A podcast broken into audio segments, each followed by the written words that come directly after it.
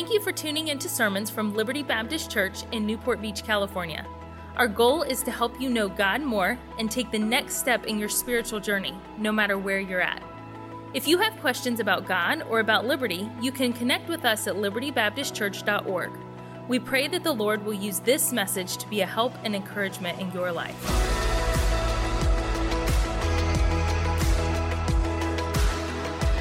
We're going to look at Christ's words on that first resurrection morning, and this morning I want to bring you a message entitled, Because He Lives.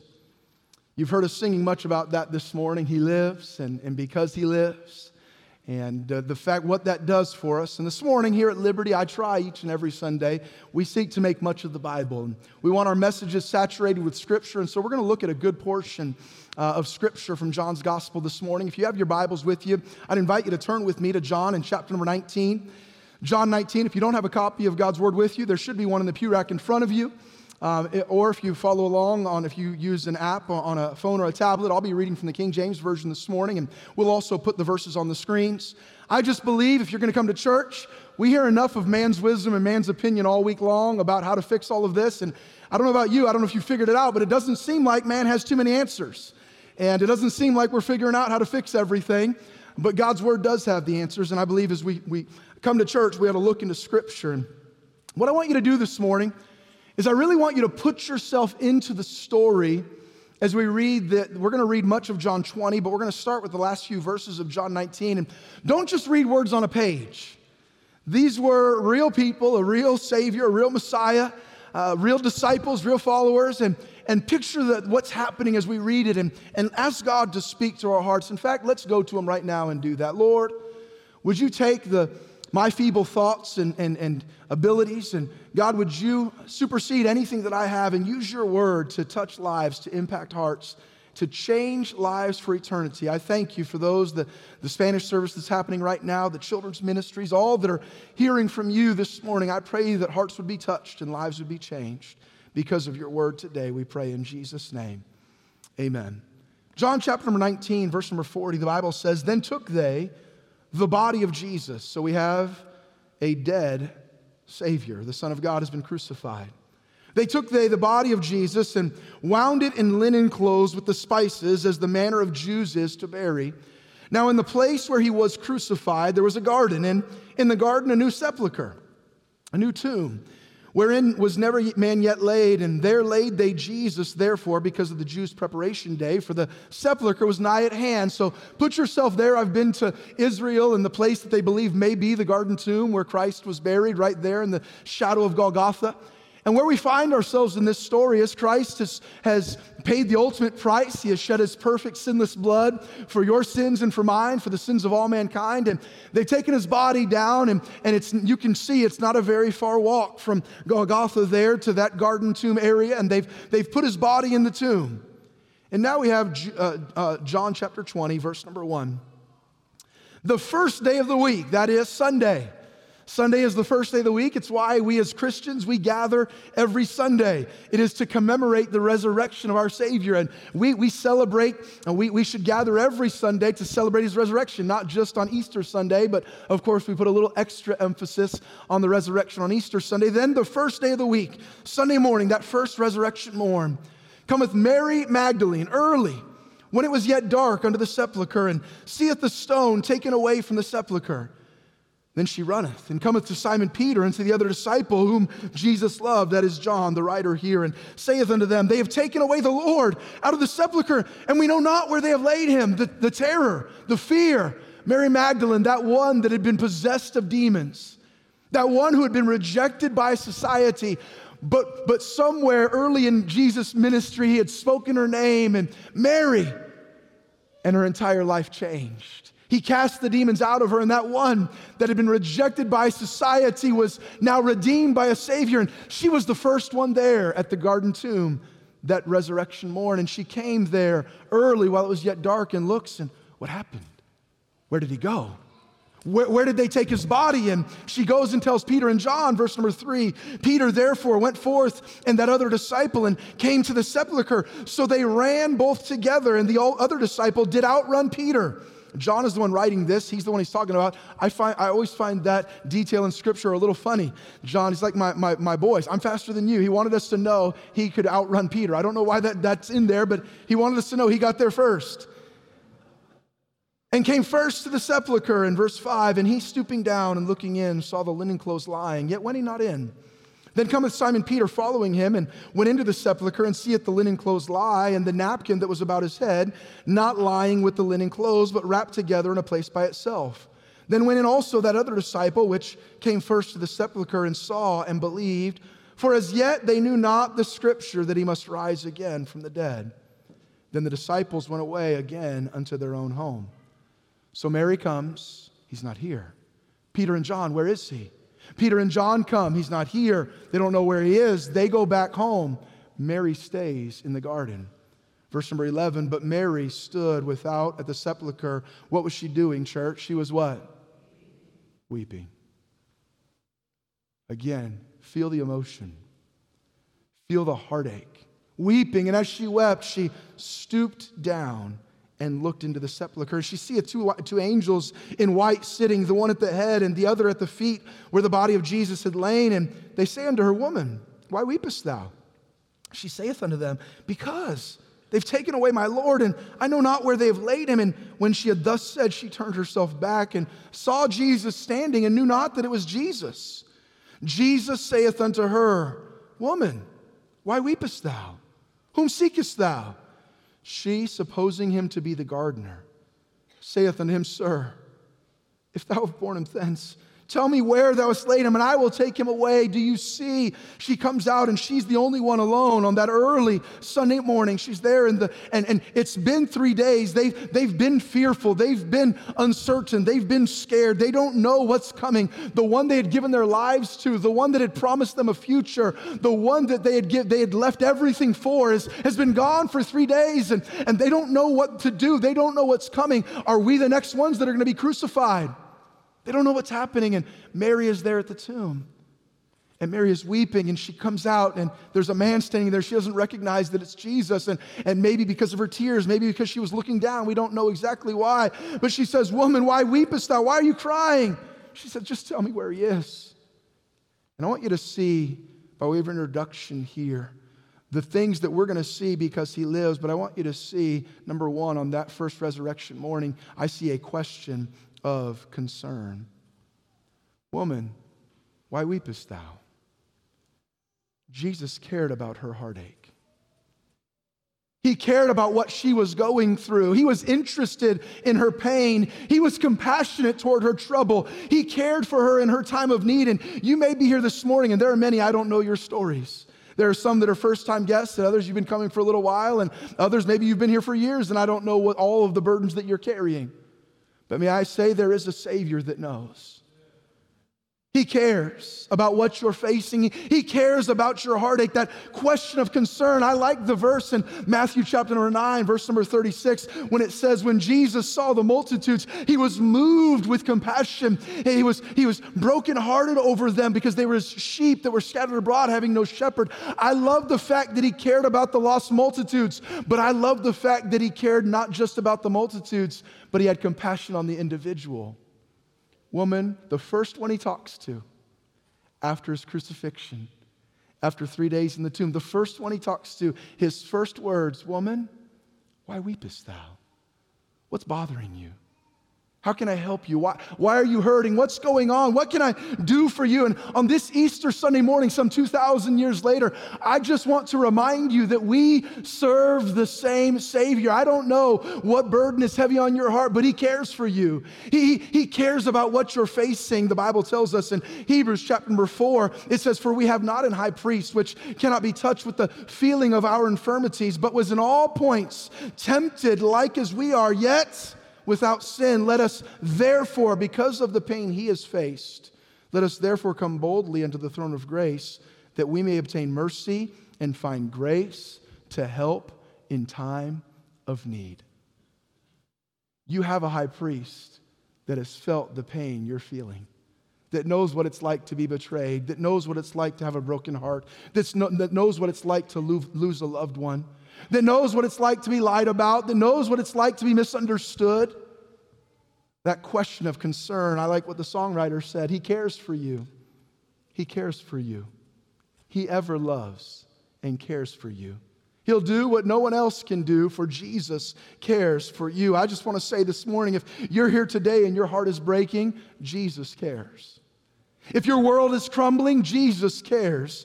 If your marriage is in trouble, Jesus cares. If your children are struggling, Jesus cares. If you've lost your job, Jesus cares. If your health is broken, Jesus cares. If you've been deeply hurt or painfully betrayed, Jesus cares. If you're facing a crisis of your faith, Jesus cares. If you're fearful because of a worldwide pandemic, Jesus cares. If you can't figure out what He is doing or how He is working, Jesus cares. I don't know everything that you're facing, but He does, and He cares for you. I see in verse number sixteen, notice, so he says, she, sa- she says, just tell me where He is. And notice verse number sixteen, I see secondly, a word of connection. Would you look at verse sixteen? Jesus saith unto her, what word did He say, church? What did He say? His first statement, He said, woman, why weepest thou? She doesn't know who it is. And I see a word of connection. Jesus said unto her, when He said, here's what's bothering me, He says unto her, Mary. Aren't you glad He knows her name? He knows your name. He knows what you're facing. She had been rejected by society, but she had been redeemed and accepted by the Savior. One word, and she knew exactly who He was. Look at it in verse sixteen. Jesus saith unto her, Mary. She turned herself and saith unto Him, Rabboni. With tears streaming down her face, she hears that voice. And there's only one man that has said her name like that, and maybe it brought her back to the time when He redeemed her. And I know that voice. She saith, he saith unto her, Mary, and she turns around, Rabboni, that is to say, Master, it's you. That word of connection. Can you sense the love, the care, the concern, the relationship? Again, a reminder that Jesus is a personal Savior. We find in Matthew's gospel that, that every hair of our heads is numbered. If you're like me, for some of us, that's getting easier to do year by year. Matthew chapter number six tells us that, that He cares for the flowers of the field that might be alive for a few days or a few months, and says that not one bird can fall from the sky that He doesn't know about. How much more does He care about you? How much more does He want a relationship with you? How much more does He see you and love you and desire to be with you? We see that with Adam and Eve. Adam and Eve, and in the garden, God came and walked with them in the garden every day. Don't get over this, church. The Creator of the universe loves you and wants a personal relationship with you. The Savior of the world is not too busy for your individual needs. He wants to spend time with you, a word of connection. I don't know why each one of you are here. Some of you, you come every Sunday, and others, maybe a friend invited you, a neighbor, a coworker, maybe you saw it online. But may I say, and I don't know what God's doing in your life, but I can tell you this, He wants a deeper connection with everyone in this room. No matter why you've come, He desires to spend time with you. He desires to know you more and for you to know Him more. He wants that relationship. Look at verse number seventeen. Verse number seventeen, Jesus saith unto her, she says, Rabboni, Master, says, touch me not, for I'm not yet ascended to my Father, but go to my brethren and say unto them, I ascend unto my Father and your Father, my God and your God. Mary Magdalene came and told the disciples that she had seen the Lord and that He had spoken these things unto her.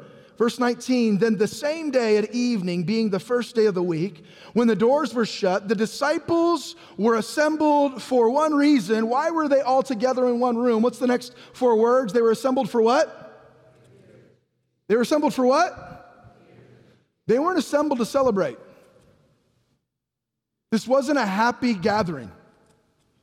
It didn't feel like this.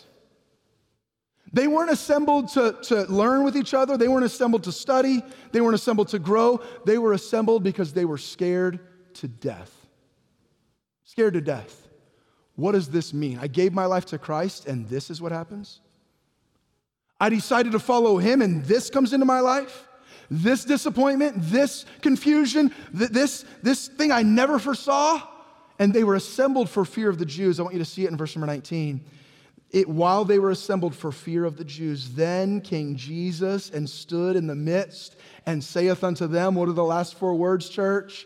Peace be unto you. First words he speaks to his assembled disciples.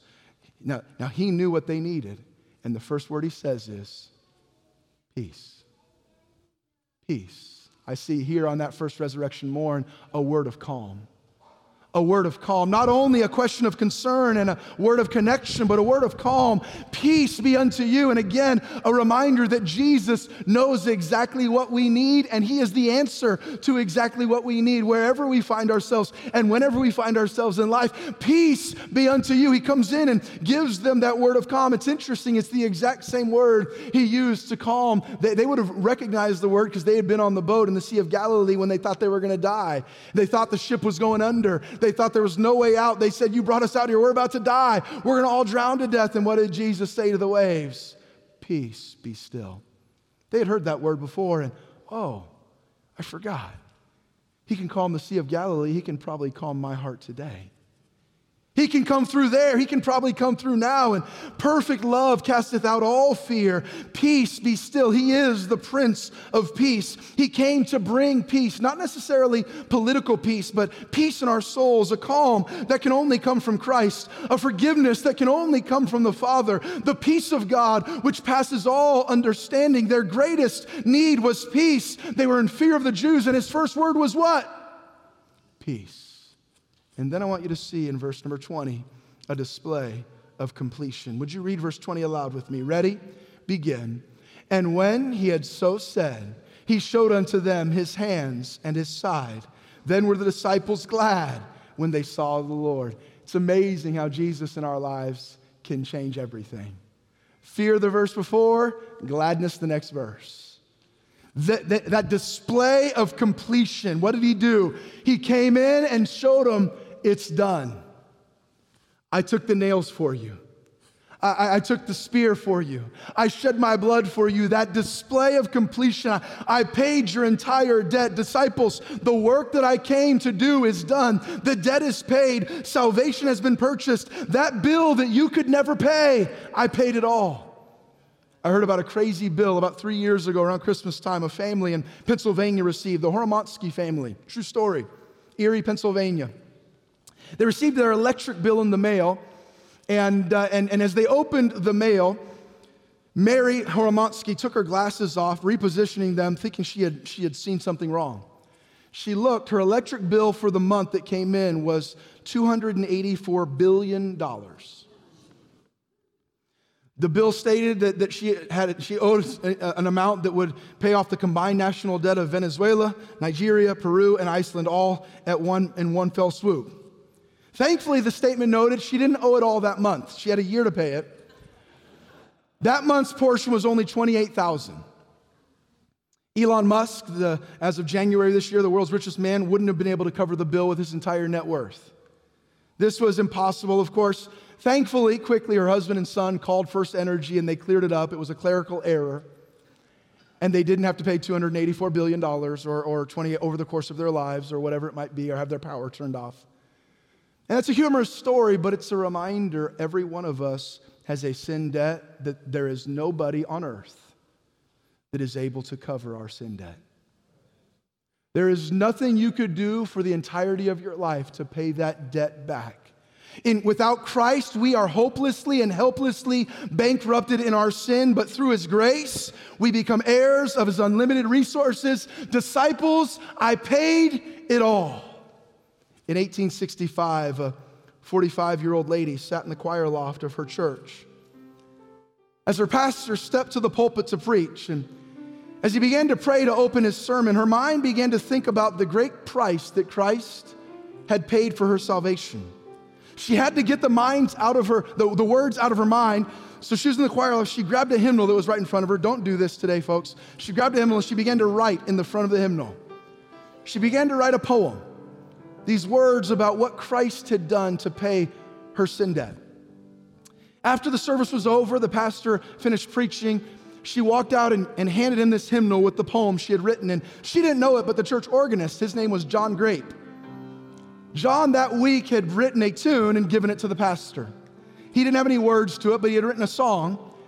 And, and in eighteen sixty-five, in Baltimore, Maryland, at Monument Street Baptist Church, Pastor Schrick looked at the poem and saw the new t- tune and the poem fit together perfectly. The poem she wrote as she thought about what Christ had done for her was, in our hymnal, song number two ninety-three. I invite you to sing the first stanza with me in a chorus. As we think about all that Christ has done, she wrote these words. I hear the Savior say, thy strength indeed. Beautiful. Child of weakness, watch and pray.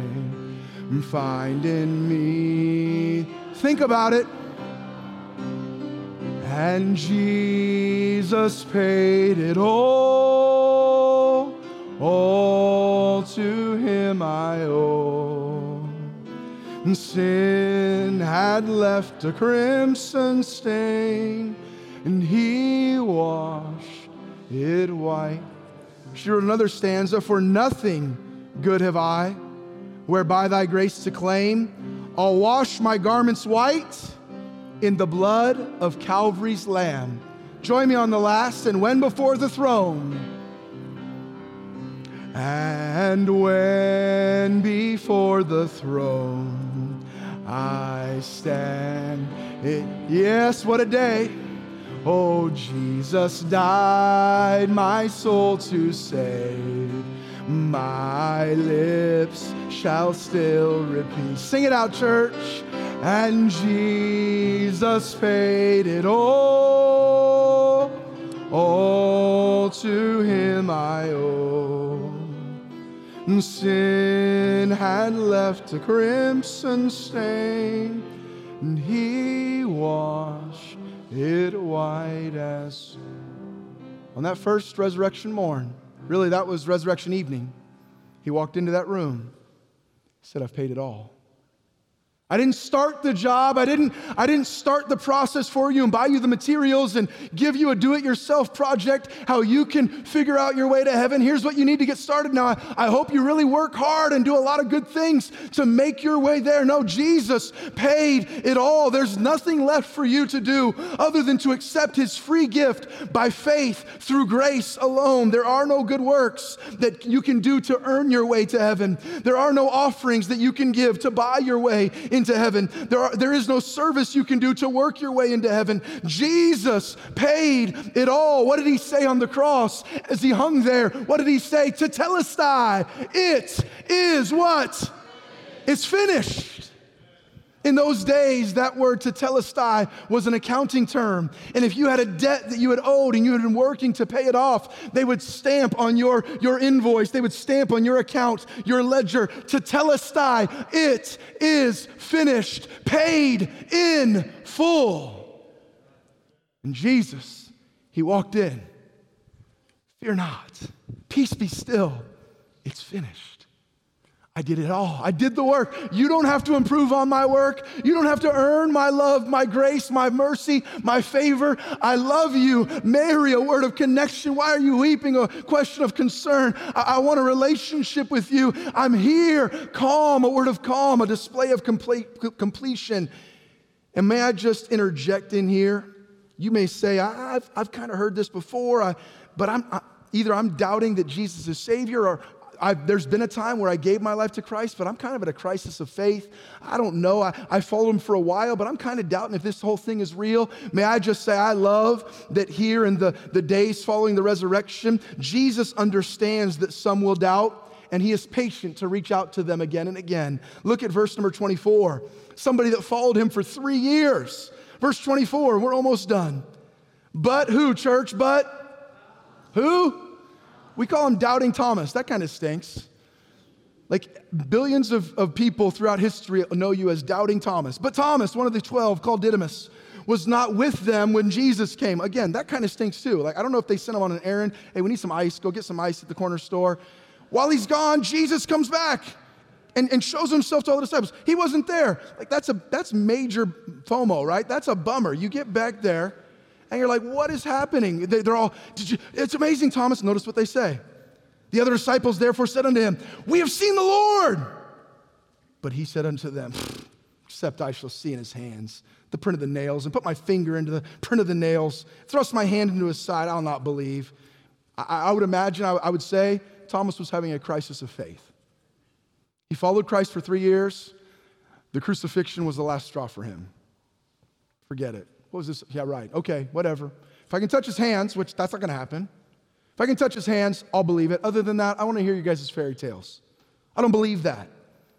Notice this, verse twenty-six, and after eight days, again, his disciples were within. A week later, Thomas with them. Then came Jesus. Aren't you glad he came back to Thomas? The doors being shut, and stood in the midst and said, what does he say to them? Peace be unto you. Then saith he, he walks in. And again, I love reading the Bible. Don't just read it as words on a page. Put yourself in the story. They're all there. They've been talking about the last time they saw Jesus for a week, and there he is again. And everyone's like, he's back. First thing he says, Tom, uh, I shouldn't do that. Doubting Daryl. Hey, Thomas, just, you're going to be Thomas today. Hey, Thomas, I love this. First thing he says, go ahead, feel it. Thomas is like, who told him? He wasn't here when I said that. One of you guys texted him. Who told him I wanted that? Hey, Thomas, reach your hand in. By the way, I don't think it was Jesus condemning him. I think it was him saying, I'm real. I love you. Give your life to me. Hey, Thomas, reach your, your finger in and behold my hands, and reach hither thy hand and thrust it into my side, and be not faithless, but believing. And Thomas answered and said unto him, my Lord and my God, I believe. And then I see, lastly, a word of conversion. Verse twenty-nine, Jesus saith unto him, Thomas, because thou hast seen me, thou hast believed. Blessed are they that have not seen and yet have believed. And many other signs truly did Jesus in the presence of his disciples, which are not written in this book. Verse thirty-one, would you read it aloud? The last verse we'll read. Ready? Begin. But these are written that you might believe that Jesus is the Christ, the Son of God, and that believing you might have life through his name. Why did God record those words in John twenty? That you, they, he, he says it right there. They were written that you might believe that Jesus is the Christ, the Son of God, and that in believing you might have life through his name. Why do we have a church here at Liberty Baptist Church? And I try to preach God's word every Sunday. Why? That you might believe that Jesus is the Christ, and that in believing you might have life through his name. Why all these songs? Just to make us feel good? Well, I did my, my religious thing today. No, it's not a religion. It's a relationship with, a, with the one who died for us. Why do we sing all these? That maybe if there's some that are here or watching online that do not know Christ as their personal Savior, that as you hear these things, that you might believe that Jesus is the Christ, the Messiah, the Son of the living God, and then believing you'll have life through his name. So my question to you this Sunday morning is, do you believe? It's why he came. It's why he died. It's why he rose again. It's why his followers have been sharing this good news for some two thousand years, at times costing them their very lives. And, and you say, well, you don't know who I am. I, I'm not like you. I didn't grow up like you. I, you don't know the things I've done. I, I've, you know, I'm beyond saving. I, that, that's not for me. I, I've done too much. I want to close with a story. I want to show you a picture. This guy's name is John Liggett. His, his nickname is Grasshopper. John Grasshopper Liggett. He died of cancer while serving a life sentence for murder. Prisoner, life sentence for murder. He never got to see the work for which he is now best known, because he was buried three months before Ruth's, Ruth Graham's casket raised awareness of who he was in two thousand seven. You see, Grasshopper here built the caskets for evangelist Billy Graham and his wife Ruth Graham. Billy Graham, maybe, humanly speaking, since the Apostle Paul, maybe the single human most responsible for the most number of public professions of faith that I'm aware of, an evangelist that was used worldwide, and I've personally met uh, scores of converts that said they got saved either watching or attending a Billy Graham crusade. Then there may be some things that you or I wouldn't agree with everything with Billy Graham, but there's no doubt that he was a bold uh, preacher of the gospel for much of his life. And Billy Graham, you think of Billy and, and Ruth Graham, they had lived for God, a clean life, not a hint of scandal anywhere in their lives. And then you think of Grasshopper here in Angola State Prison in Louisiana for murder. That's where he built those caskets. Billy Graham's casket cost two hundred fifteen dollars. They were built in Angola State Prison in Louisiana. And, and, and uh, you see, John, John's brother, said that the incarcerated murderer was a changed man. He had trusted Christ in prison. While going through a box that he discovered at his mother's home, John's brother found dozens of certificates confirming his study of God's word and his involvement in church. Billy Graham, only the fourth private citizen to lie in state in the Capitol Rotunda. His casket was there amongst U S presidents. Lied in state in the Capitol Rotunda, but, but yet his death revealed that a prisoner, the prisoner who built his two hundred fifteen dollars casket, and every picture of that casket is a reminder that carries the message that no matter who you are or what you've done, God's eternal love and forgiveness are available to all. You see, inside that casket is Billy Graham. Etched on the outside is the name John Liggett engraved there. It's a reminder these two men live very different lives here on earth, but they're both in the same place as brothers in Christ, sons of God today in heaven. It doesn't matter what you've done, where you've been. Because he lives, you can have forgiveness. Are you like the disciples? You find yourself here celebrating the resurrection of Christ, but you're facing great heartache and fear and difficulties in life, doubt, uncertainty. What's going on in the world? Where is Christ in all of this? What's the answer for my future and my eternity? What's this world going to look like for my children? I want to remind you this morning, he cares what you're going through. Why weepest thou? I want to remind you, he wants a relationship. Don't let the next time you open his word be maybe at another a special holiday at church. Open his word this week. He wants to communicate with you. Pray to him this week. And I'm glad if you normally only go to church on Easter or, or Christmas. I'm so glad that you're here. But may I say, it, God would love to meet with you every week. And you can meet with him outside of the church, yes, but he would love for you to corporately gather and worship and spend time with his people. He wants to connect. He's calling your name. He's speaking peace because of the completed work on the cross, and he's calling you to conversion, to convert, to give your life to Christ. Jesus is alive. Because he lives, we can face tomorrow. If you don't know Christ, will you place your faith and trust in Christ alone today? If you are saved, may you be reminded of the care that he has for you and the connection he wants with you. You see, Jesus was misunderstood. He was lied about. He was betrayed. He was falsely accused and unjustly convicted. He was spat upon and crowned with a crown of thorns. He was beaten and scourged beyond recognition. Jesus was bruised and bloodied. He was weakened and faltering. He was nailed to a cross and crucified like a criminal. He died with a broken heart and a broken body. And then he was laid in a borrowed tomb. But Jesus didn't stay in the borrowed tomb. Oh no, Jesus got up from that tomb, and three days later he conquered sin, death, and the grave. Jesus had been safely guarded by the Roman soldiers, but they couldn't keep him from rising again. A heavy stone couldn't stop Jesus. Despite all their best efforts, they couldn't keep Jesus down for long. He had to rise just as he said he would. Oh yes, Jesus is alive and he lives forevermore. And because he lives, you and I can face tomorrow. Because he lives, we can live forever. Because he lives, we can have every sin forgiven. Because he lives, we can spend eternity in heaven. Because he lives, we can know peace here on earth. And because he lives, we can know joy for all eternity. Because he lives. I'm going to ask you to bow your head and close your eyes. And if you're here this morning and you say, Pastor Ryan, while you were talking about the fact that Christ died for me and he wants to have a personal relationship with me, there's something going on in my heart. I can't explain it. I can. I can tell you that's the Holy Spirit of God drawing you to himself. You say, Pastor Ryan, that's me. I don't know for sure if I died that I'd go to heaven.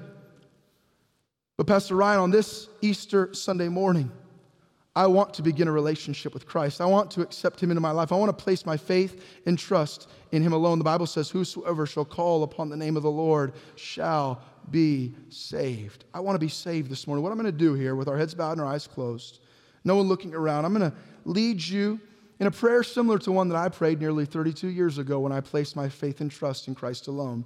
Let me just say, there's no magical prayer that gets you into heaven.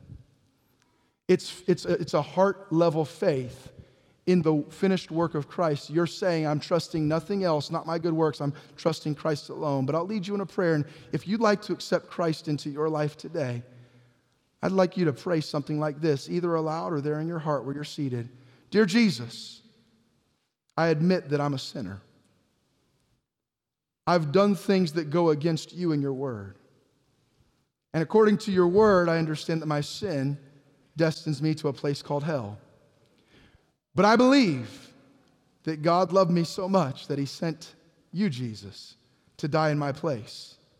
And this morning, for the first time, I'm accepting the free gift of salvation. I'm ex- inviting you into my life. I'm trusting you and only you to forgive me of my sins and to take me to heaven when I die. With her heads bowed and her eyes closed, I won't call you out and I won't embarrass you, but I'd like to rejoice with you. Say, Pastor Ryan, I prayed something like that and I meant it, asking Christ to come in and become my Savior. Would you just slip your hand up? I'd love to rejoice with you on this Easter Sunday morning. Pastor Ryan, that's me. I see a hand back there. Thank you. That's me. I see another hand here, another one there. This Sunday morning and another one here. This Sunday is the day that I've accepted Christ. I've, I've stopped trusting in myself and I'm placing my faith and trust the best I know how in him alone. Is there others? I'd like to rejoice with you. If you slipped your hand up, I'd love for you to see me or one of the pastors before you leave. And I'd love to answer any other questions you might have and talk with you a little bit about that decision. If you're here and you didn't slip your hand up and you say, I'm, I'm interested, but I'm still a little confused, or I don't quite know that that's the answer, we would love to take God's word and answer any questions that you have. Thank you for listening to Messages from Liberty. Tune in next week for more Bible teaching or subscribe on iTunes to stay up to date with our current series.